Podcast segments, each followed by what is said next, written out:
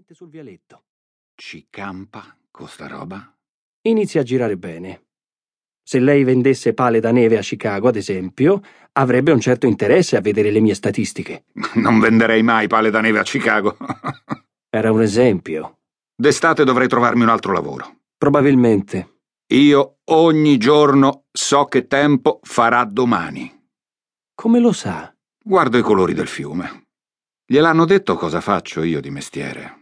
Sì, mi hanno detto chi è lei. La chiamano il pescatore. Ma non pesca pesci, lo so. Pesca, come potrei dire, corpi? Guardo i colori e guardo come si muove il fiume. Quanto è alto, quanto è veloce, come muove il culo. Lui sa che tempo farà e me lo dice. Sbaglia spesso? Raramente. È per questo che è venuto da me. No.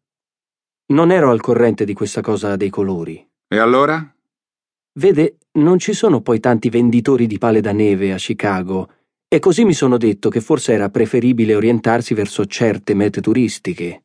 Mi segue? Mm. Vado avanti. Così ho pensato alle cascate. Vengono da ogni parte per vedere questo spettacolo. Sta diventando una vera mania. Così sono venuto a vedere e ho deciso di fermarmi. Devo stilare le mie tabelle, ci metterò un po'. Tabelle. Il tempo che ha fatto negli ultimi 77 anni, ogni giorno che Dio ha mandato in terra, qui alle cascate. E come fa? Un po' consulto gli archivi del municipio, leggo i vecchi giornali, ma si trova poco. Allora chiedo alla gente. Figurati se la gente si ricorda che tempo ha fatto 40 anni fa. È quello che pensano tutti. Ma non è vero. La gente si ricorda. Palle. Quando è l'ultima volta che ha pescato un uomo, là sotto? 3 marzo scorso. Un pezzo grosso, un banchiere di New York. Ha alloggiato per tre giorni al Great Falls, poi quando la macchina già lo aspettava per andarsene, ha ordinato una coppa di champagne e ha detto che andava ancora a dare un'occhiata. Se n'è andato da solo, fino al ponte. Ha scolato il suo champagne. E poi si è buttato di sotto. Sa che cos'è l'ultima cosa che ha fatto prima di tirarsi giù? Me lo dica lei. Si è tolto i guanti, lentamente, e li ha appoggiati sul parapetto del ponte. La cosa curiosa è che aveva il cappello in testa. Un bel cappello da banchiere, ma quello mica se l'è tolto. Saltato giù con il suo bel cappello. La gente è strana. E dove l'ha ripescato? Giù, alle rapide, nell'ansa dei pioppi. È stato un po' un casino recuperarlo perché il corpo si era andato a incastrare sotto un groviglio di roba, lontano dalla riva. Ho dovuto prendere la barca e poi pioveva e tirava un vento della malora, ti entrava l'acqua dappertutto, una rottura di coglioni. Visto? Visto cosa? 3 marzo 1902, vento e pioggia, freddo.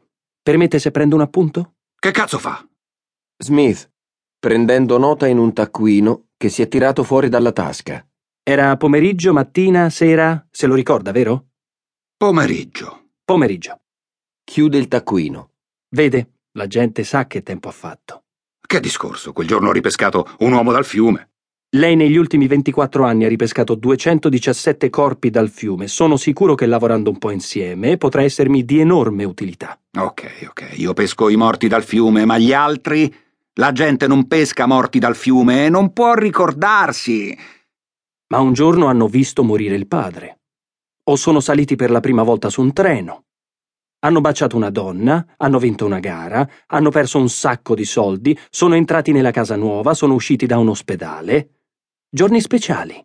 Posso permettermi di chiederle se si ricorda la prima volta che ha visto il suo nome sul giornale? Certo, c'ho il ritaglio là. Hanno anche sbagliato il nome, quei bastardi. L'aveva comprato o glielo fecero vedere? Ma le sembro uno che compra i giornali. Venne al fiume Horace, lo sventolava per aria, gridava, me lo portò lui. Correva verso il fiume sventolando il giornale. In che tipo di luce? Molta luce, direi. Molta luce. Era una bella mattina, molto, molto calda. Visto?